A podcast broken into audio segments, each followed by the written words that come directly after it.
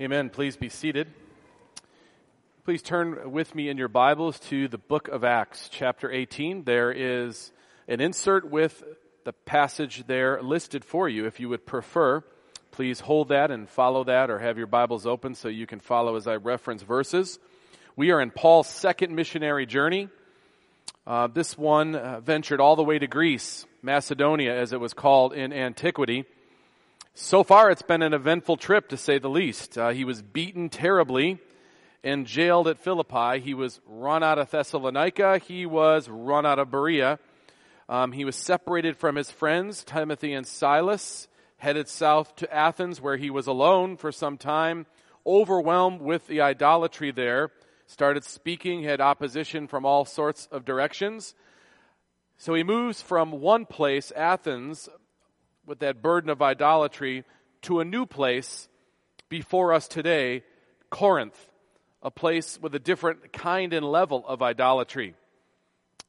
The Corinthian church established in this visit. Two letters in the New Testament are written to this church. It's often referred to in American congregations as a church like American culture. And that's true. If you study Corinthian culture in the first century, there's, there are quite a few parallels that we will see. This is where the apostle first meets the Corinthians. Follow as I read. This is God's inspired and inerrant and authoritative and thus sufficient word. Acts 18, 1 through 17. After this, Paul left Athens and went to Corinth, and he found a Jew named Aquila, a native of Pontus, recently come from Italy with his wife Priscilla, because Claudius had commanded all the Jews to leave Rome. And he went to see them.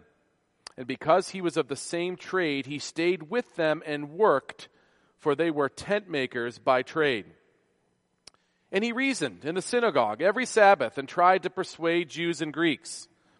When Silas and Timothy arrived from Macedonia, Paul was occupied with the word testifying to the Jews that Christ was Jesus. And when they opposed and reviled him, he shook out his garments and said to them, Your blood be on your own heads. I am innocent.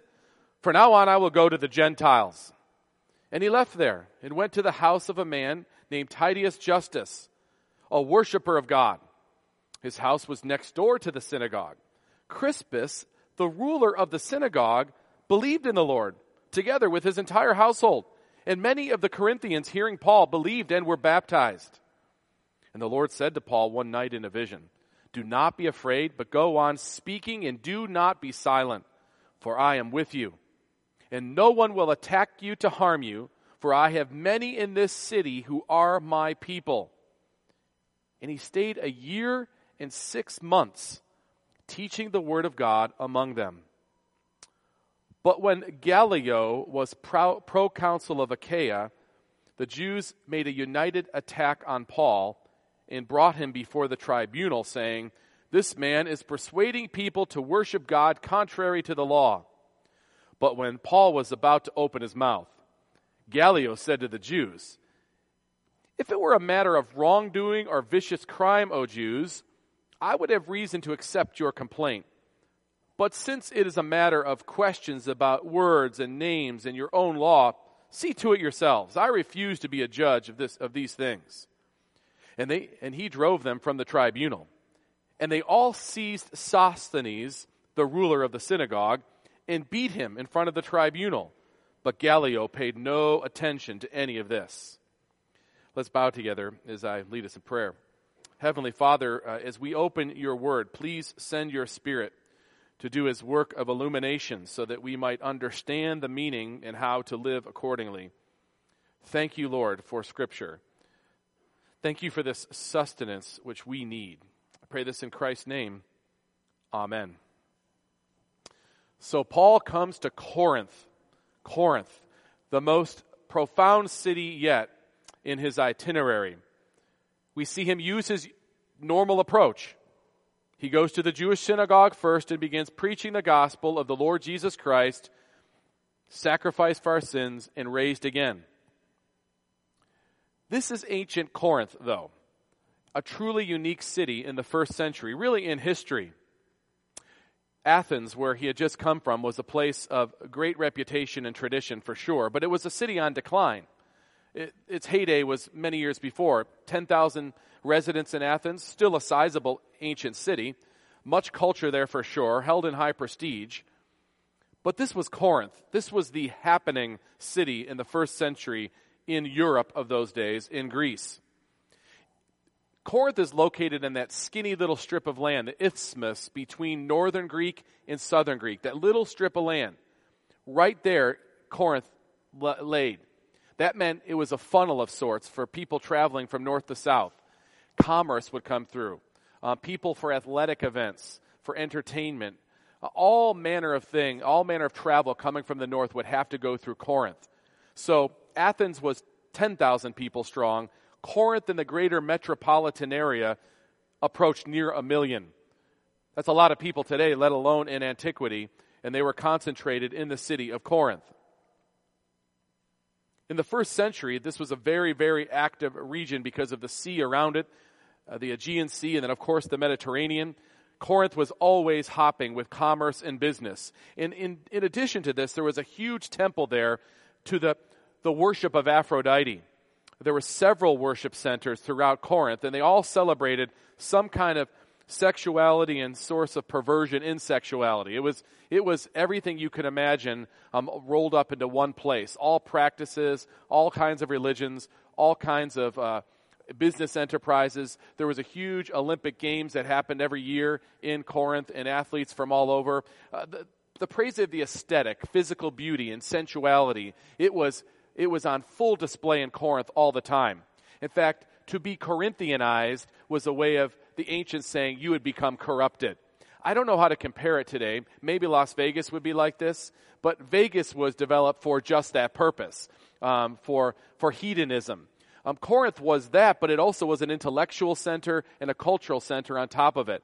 So it really had all sorts of things happening at once, all kinds of ideas, lots of individualism. People went there to do what they wanted to do.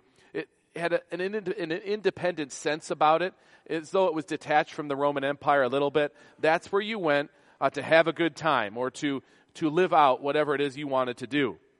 This was the reputation of this place called Corinth. One scholar identifies first century Corinth like this it was a place without aristocracy, without tradition, and without well established citizens. Anything goes kind of culture. Another scholar describes the Corinthians of the first century as recognizing no superior in no law but its own desires. You could see how this might be compared to American culture, a very individualistic society that we live in. People should be able to go do what they want to do. That's kind of the, the sentiment you get. And of course, that leads us to all sorts of places, just like the Corinthians. You could see all these things converging in this place to make it a strategic cultural center. Following the Great Commission of Christ, Paul really had to go there at some point to bring the message of the gospel. Corinth was a place with lots of wealthy people, new money, new businesses, tradespeople abounded, all sorts of religions and philosophers converged, perverse, pervasive sexual practice celebrated and sexualization was rampant. Corinth glorified athleticism and athletes. It was a gateway to the world, as many spoke of it. It was a here and now culture, but it was strategic for the gospel. Few places on earth were like Corinth the year that Paul arrived, probably 50 AD. Paul reveals he was anxious. We know this when he wrote to the Thessalonians later from there. He was anxious in that place. He was nervous, even a bit discouraged. In the midst of his fear and loneliness, though, God spoke audibly to Paul, assuring him of his presence and protection and telling him to keep on speaking. And herein lies the, the great encouragement to us, the church today. On the top level, most importantly, the book of Acts is the story of the Holy Spirit empowering mere men to carry the gospel to the world. It's the record of that. But on the second level, we are wise to watch what these men and women do in sharing the gospel, following the patterns and the practices they have, seeing what repeats, what things still apply today, what we can draw from it. And this is just one of those stories, just another one of them. Assured of his presence and protection, Paul is able to go continue witnessing. Likewise, assured of his presence and protection, the church, Christians. We can go on witnessing for Christ no matter what obstacle comes.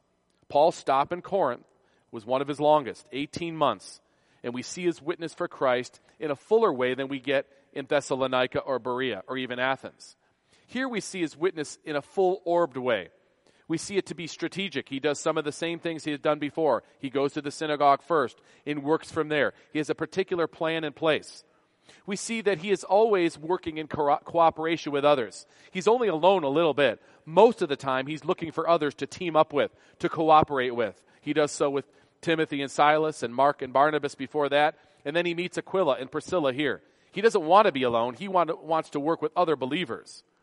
We also see him be creative he had been sustained by the churches and maybe monies he had before. Now he comes to Corinth and he's running short.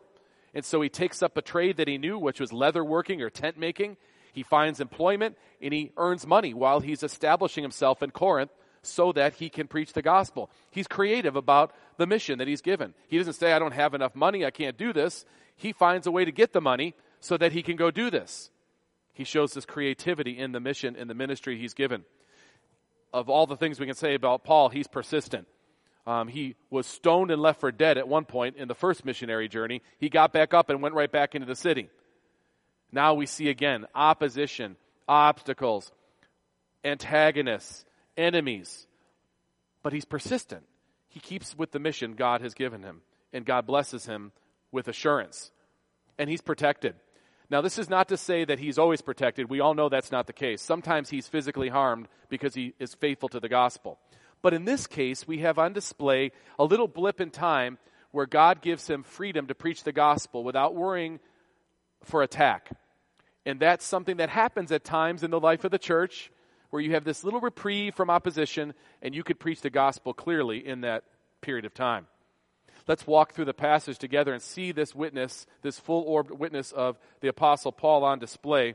We see his strategy being used once again, which is an encouragement to us to have a mindset or a plan about how we go about ministering the name of Christ, individually and as a church. Strategic witness for Christ on display, even in where he went. Verse 1.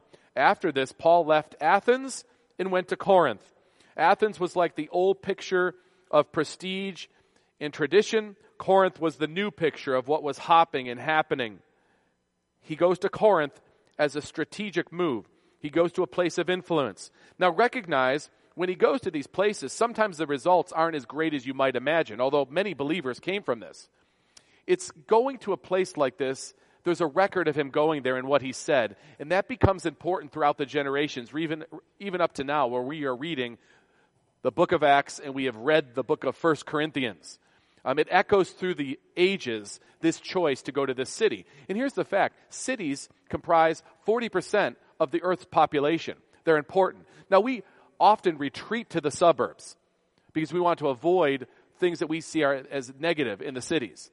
But recognize the cities are strategic places. This is where many, many people live. Many ideas come, come, come there. Yes, many difficulties happen there too when you have so much humanity in one place. There will be conflict. There will be disagreement but these are still strategic places. Paul sees that, and when he visits, he goes to cities and preaches clearly the gospel. He doesn't change his message. His creativity about getting the message may adapt, but the message is always on point. And it's clearly Christ and Him crucified for the forgiveness of our sins. And we know it's true because He was raised again, and He preaches Jesus and Him crucified everywhere He goes. And He goes to the cities to bring this message so it can be broadcasted. Clearly, a strategy. Now he meets two friends, Aquila and Priscilla, who had had to flee from another city. And then look at verse 4 of our passage. And he reasoned in the synagogue every Sabbath and tried to persuade Jews and Greeks. We've seen this strategy employed before. He goes first to the people who have a connect point with him through Scripture. The Jews would know what the Old Testament says about a messianic hope. He can then say Christ is the fulfillment. And he starts there right away with people that should know. Now we see that he gets frustrated at this juncture. He's done this many, many times and they weren't listening. And God even uses that frustration in providence to have him broadcast the message beyond just the Jews. That was always God's plan. But his strategy is to start where there's commonality and go from there. And that's a great strategy for ministry. Start where there's a commonality and then grow from there. And as you think about developing strategies for taking the gospel to key places, we do this in our personal relationships. You all, you all already have people in your life who don't know Christ, who have something in common with you. It might be your workplace. It could be some hobby, music you like to listen to, entertainment you like, books you like to read.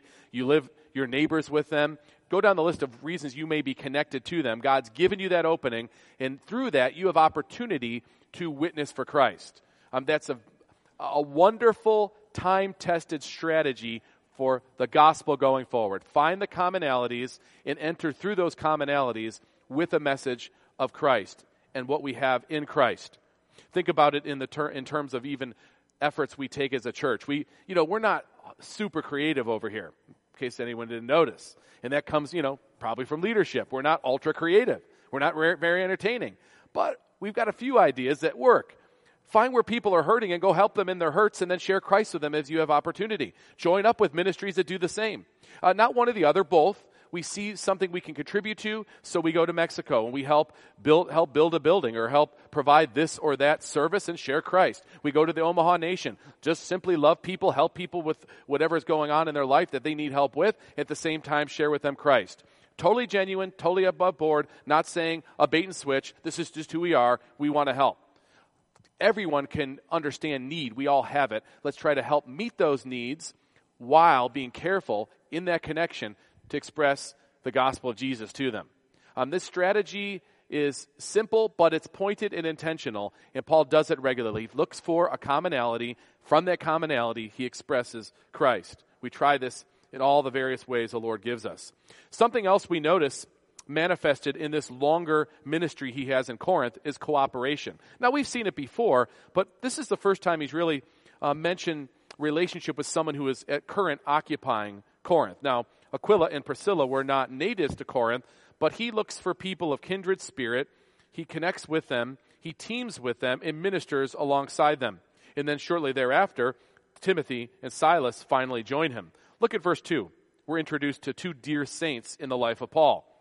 He found a Jew named Aquila, a native of Pontus, recently come from Italy with his wife Priscilla. Why did they go all the way down to Corinth from Italy?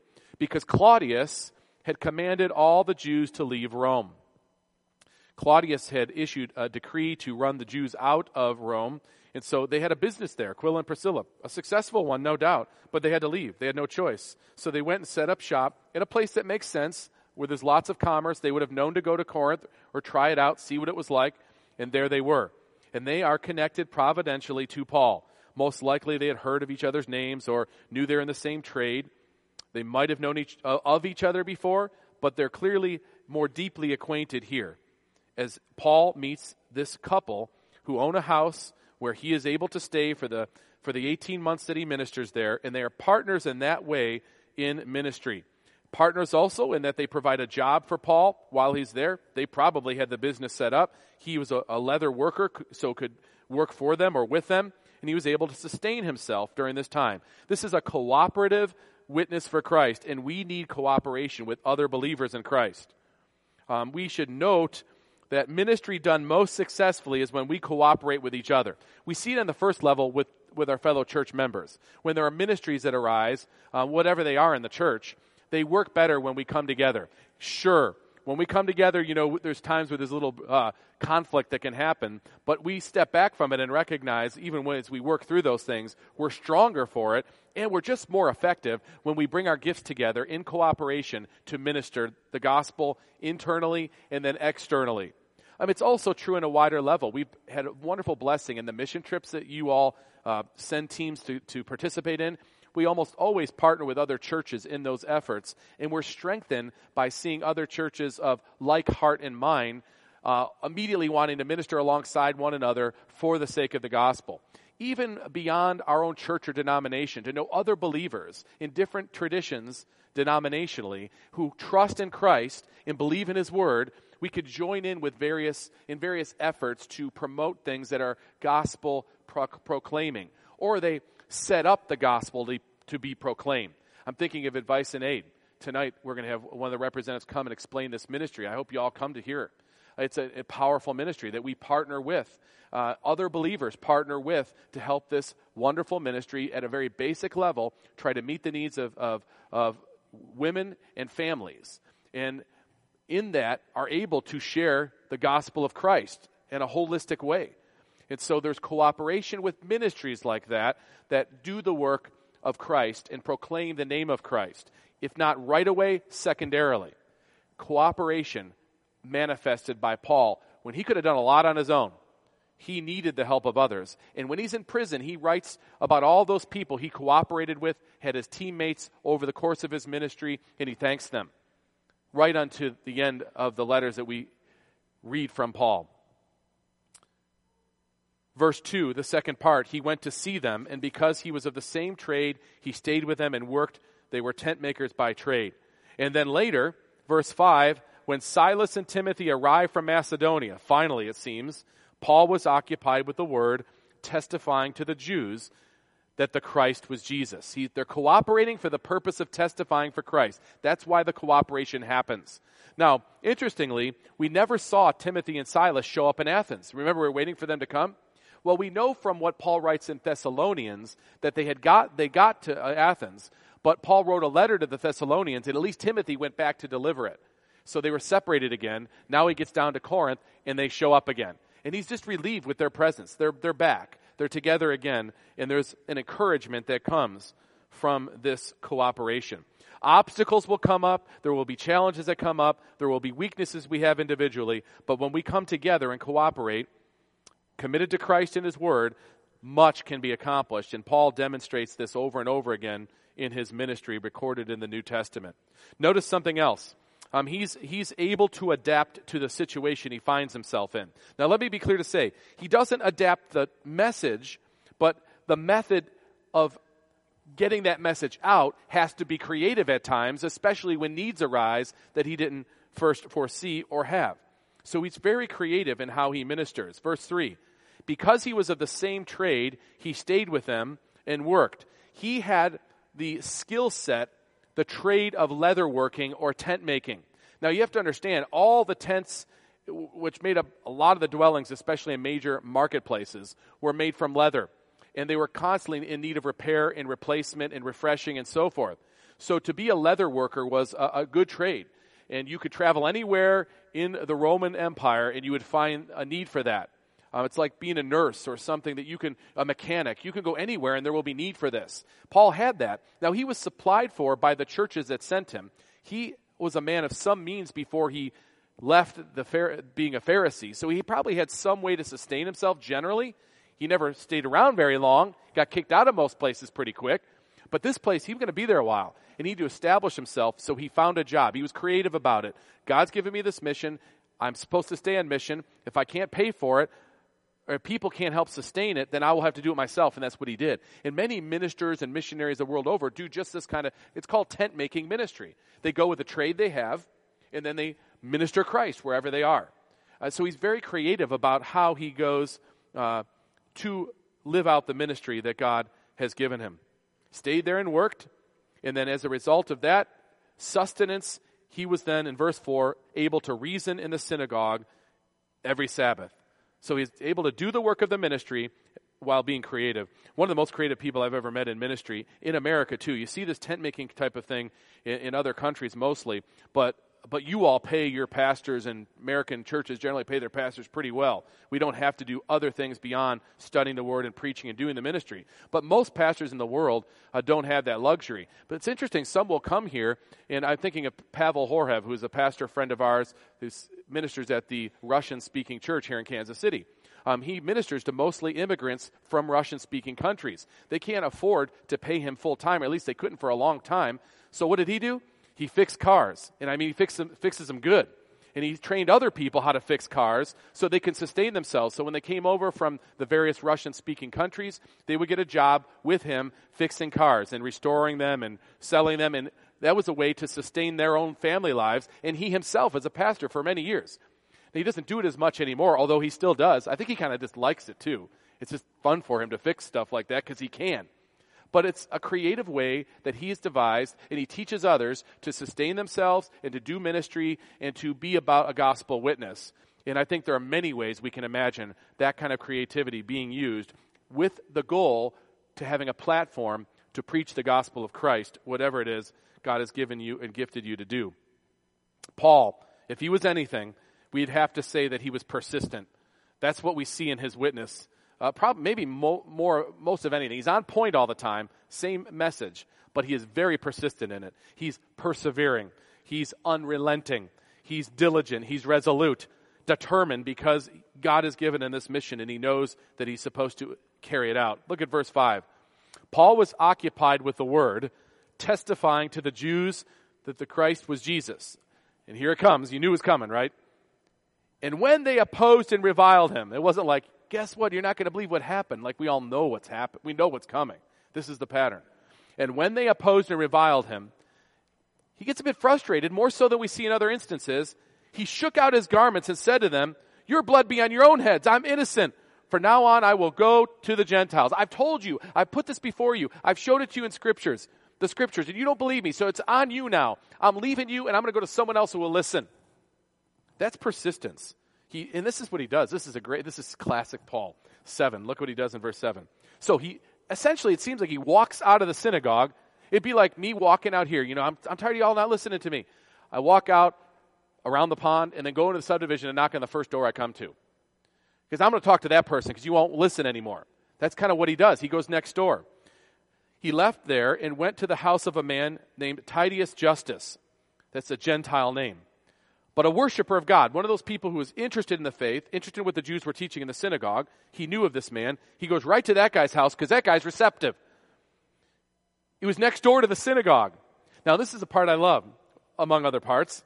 Crispus, who was the ruler of the synagogue, apparently to be the ruler just simply meant you probably own the property and you open it up for your fellow Jews to come in and worship, and you would maintain it. You might have some authority in teaching, but generally speaking, it was more a statement of the one who was the caretaker of it, probably owned it.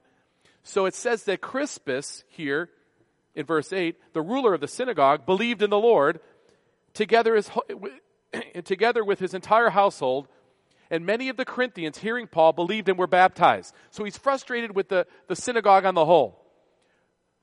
The ruler of the synagogue comes to Christ, and this Gentile man next door comes to Christ. And so people are coming to Jesus now. Many of the Corinthians, hearing Paul, believed and were baptized. Uh, John Stott summarizes this effort of Paul when he gets frustrated with the Jews and just goes to the Gentiles. He says this Paul's audacious, audacious decision to move from the synagogue to home, from Jewish to Gentile evangelism, was quickly vindicated by God not only through the conversion and baptism of many, but also through a vision of Jesus that through the that, and through the attitude of the Roman authorities.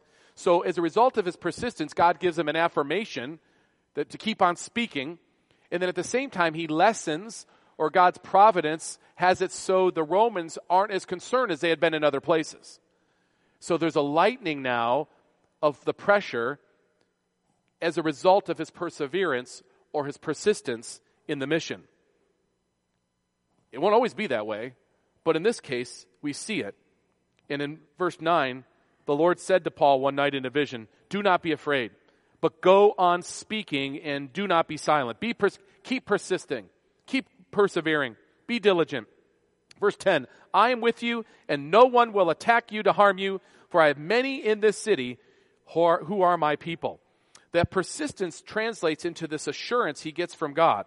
And it says in verse 11, he got a huge window, a big window for Paul, anyways. He stayed there a year and six months teaching the word of God among them. He had no opportunity for this in most places. He got run out before that. If anything, Paul was persistent, we can say, and it's a picture of persistence in what he does. Uh, notice that, that quick phrase in verse 10. He assures Paul by letting him know something that's important for us to realize. I am with you, no one will attack you to harm you. And here it is. For I have many in this city who are my people. So God had ordained his people there, but he ordained the method for them to become known by the preaching of the gospel. And Paul was there to fulfill that in God's plan. Preach the gospel, and like it says earlier in Acts, as many as were appointed believed. Later, when Paul is writing to Timothy, his good friend Timothy, who's now with him, Timothy became the pastor in Ephesus, the same place he got beat up. So when Timothy was there ministering for a while, Paul wrote Timothy and said this. And think of this in the context of the story we're reading. Paul said to Timothy, Remember Jesus Christ, risen from the dead, the offspring of David, as preached in my gospel. I endure everything, Timothy, for the sake of the elect, that they also may obtain the salvation that is in Christ Jesus with eternal glory. Paul was driven to pre- preach the gospel, and he had a confidence that God's people were providentially, sovereignly placed in all those places. He didn't worry about how many responded. He just preached the gospel because as many as were appointed by God himself. He could not urge someone into heaven who was not appointed by God, but he was appointed by God to go urge people into heaven. And that's what he does. And he does it time and time again. And his persistence is partially because he believes that there are many in this city who are God's. They just don't know it yet in many cases. So he preaches and he preaches and he preaches. Many of you have had the, oppor- uh, the experience where you heard the gospel over and over again and didn't believe it. And then one day you believed it. So the gospel is preached, and when it's time and when God ordains, you will be born again. And you'll trust in Christ. There are many in this city, God says to Paul, who are my people. So go on speaking. Go on speaking. Don't be afraid. Go on speaking. And that leads to the final feature of his ministry, at least in Corinth. Now, this promise that we have from God to Paul, it wasn't like timeless for Paul. We know he got beat up and he got attacked in many places. But there are periods in time in the life of a Christian, in the life of a church, where God gives a certain dispensation of, of freedom from oppression, and we can speak the gospel without getting attacked immediately. Now, I'd argue that our country has had that for a long time, and maybe that's slipping. But we've had an epic in time where you could just preach clearly what the gospel message is. How can you be right with God? Christ. Trust in Him, and you are right with God. Now, what flows from that? And we talk about that. Um, th- there's an opening to be able to express that freely without persecution or opposition. And that happens from time to time. God is giving Paul a bit of that. Look at verse 9. Do not be afraid, but go on speaking and do not be silent. For I am with you and no one will attack you to harm you. He's talking about his ministry in Corinth now. For I have many in the city who are my people. And he stayed a year and six months. That's longer than we've seen. Uh, so no one will personally attack. Now it's true that we all have ultimate protection in Christ, no matter what happens to us outwardly, if we are to preach and we lose our life for it. But this is a specific period of time that he gives for Paul to preach the gospel there in Corinth. I've thought of different experiences or different episodes over the course of history where this was the case. There are probably many we could point to about preparing for a, teaching a class in church history over the next couple of weeks. I'm always drawn to the English Reformation and what happened there. It's kind of amazing if you think about it. Um, basically, from 1640 to 1660, 20 years in English history, 20 years where there wasn't a monarchy saying what you had to believe. And for those 20 years, there was a bit of a, uh, a cooperation between Christians to try to understand what the Bible said and put it to pen. It was only a 20 year window. But that 20 year window provided for us the Westminster Confession of Faith, which I know is not an everyday read for many people, but it's a profound one. It tells you the system of doctrine taught in the scriptures. And it was penned by pastors and scholars, over a hundred of them, who for a 20 year period, when the King Charles I was dethroned, Oliver Cromwell said the, through the Parliament, Church of Jesus Christ, would you please send your leaders to tell us what the Bible says? That, that's an incredible statement for 20 years in English history if you hear about it. They don't accent that when you take English history because it's kind of a blip, a problem in the monarchy. But it's profound for us who believe in the Bible. And even those who aren't, wouldn't say they subscribe to the Westminster Confession, I give it to people all the time who've never read it before, especially when we're interviewing teachers at school. They, they can't believe how profound, especially the first two chapters are who God is and what the Word of God means and what salvation is, what we, we said in the, the questions that Billy let us in. I mean, that's profound stuff that helps the church. It helps Christians who will read it. And that came from a, a brief window of opening when the monarchy was dethroned. The divines, if you want to call them that, the pastors and scholars got together at Westminster Abbey for three years at great cost to themselves, worked out the details of what the scripture says. They went back to their places. The king was restored, persecuted all those people who wrote that document, but the document couldn't be squashed. And it was a beautiful golden age in the life of the church that still produces fruit today. God sometimes provides for little windows like this. Take it from that down to you in some relationship you have with some friend or family member who doesn't know Christ. You've been sharing Christ, sharing Christ, and it's met with antagonism, antagonism, and don't talk to me about that or argument. And then some moment appears. It could be minutes or a simple statement. You know, Tony, could you tell me a little more about that thing you told me about? And the window opens and you have an opportunity. Just be ready for it. When the window opens, when that brief period is on display, share Christ. You could be right with God because you know you're wrong with God. You know it. You know we all are because we're sinners. And you can be right with Him through Christ. You can have Christ righteousness if you believe on Him and what He did. And then through Christ's righteousness, you're right with God because He'll look at you like He looks at His Son and He'll never reject His Son. He'll never reject you in Christ. When that window's open, be ready to share that message. Because maybe God has that person ready for that moment. So on the corporate church level, but on the personal level, that window could open, God could give that protection from opposition, and you could have your opportunity, and God will have you ready for it. It's not humorous what happens at the end, but we're allowed to have a little bit of levity when we think about this scene unfold since Paul has been beat down so many times, literally. You get to verse 12 down to the last part the last verse, verse 17. Uh, you don't, maybe you're a better person than me, so you won't laugh at what happens here, but it is a little bit funny. Look at what happens. So Gallio, who's proconsul, like the governor, sort of like Pilate was in, Jer- in Jerusalem, when Gallio was proconsul in Achaia, the greater state that Corinth was in, the Jews made a united attack on Paul. They were done with Paul. Finally, it came. So they brought him before the civil magistrate, the civil court, the tribunal. And they said, verse 13, this man, Paul, is persuading people to worship God contrary to the law. They wanted him out. They wanted him punished. This is a great line. So Paul's fired up. He's still fired up about these people. He's ready to say a thing or two. And maybe he was prone to say things before he thought at occasion. He's an apostle. Even apostles can do that.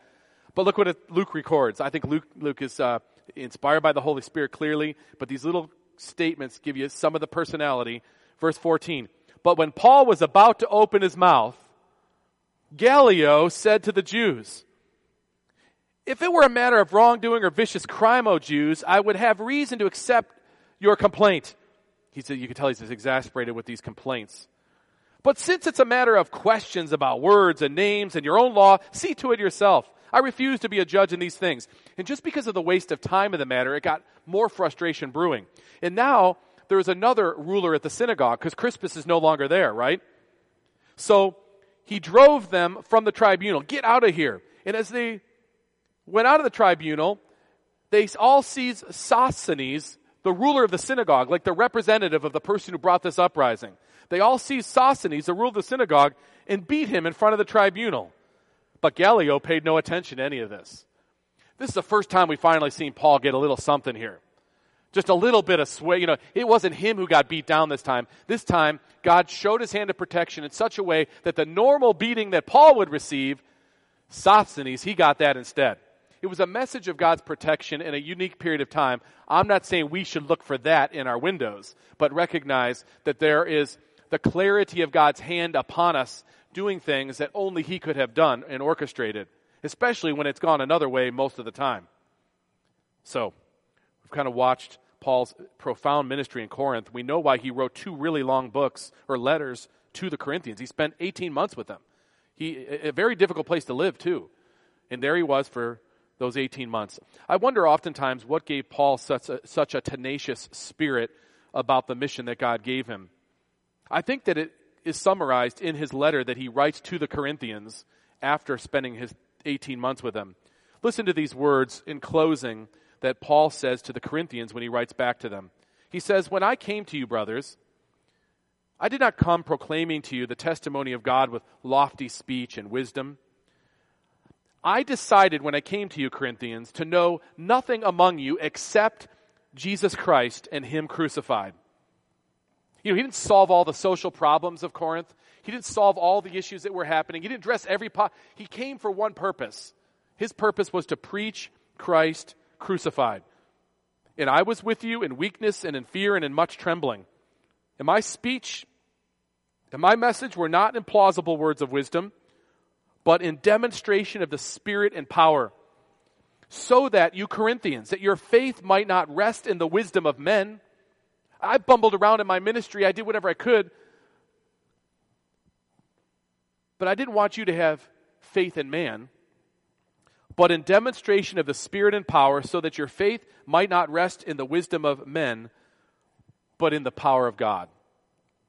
Clarity about the mission that he was given by God made him persistent and tenacious. It helped him to strategize carefully, look for cooperation, be diligent in what he pursued, receive the protection of God in a very acute way that we find here. He didn't get distracted, he stayed focused, and focus leads to faithful diligence. And we see that on display in this ministry that Paul is partaking in. Assured of his presence and protection, Paul was able to continue witnessing for Christ. Church, Christians, we are assured of God's presence and protection. His protection in the ultimate sense, for sure. So, therefore, we as the church, as believers, are to continue witnessing for Christ no matter the obstacles. Go on speaking. Let's close as I lead us in prayer. Lord, help us not to turn aside from your calling and mission because of fear fear of man or fear of what might happen to us in some other way. But rather give us courage through the Holy Spirit. Help us to keep serving, to keep hoping and proclaiming and contending for the faith.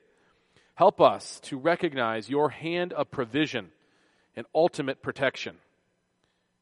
Lord, we know that whatever may happen to us on this earth, whatever may happen, no real harm can befall us because we are alive in Christ forevermore. Help us to remember that what we do for you will indeed bear fruit for your glory and exaltation. I pray this in Christ's name. Amen.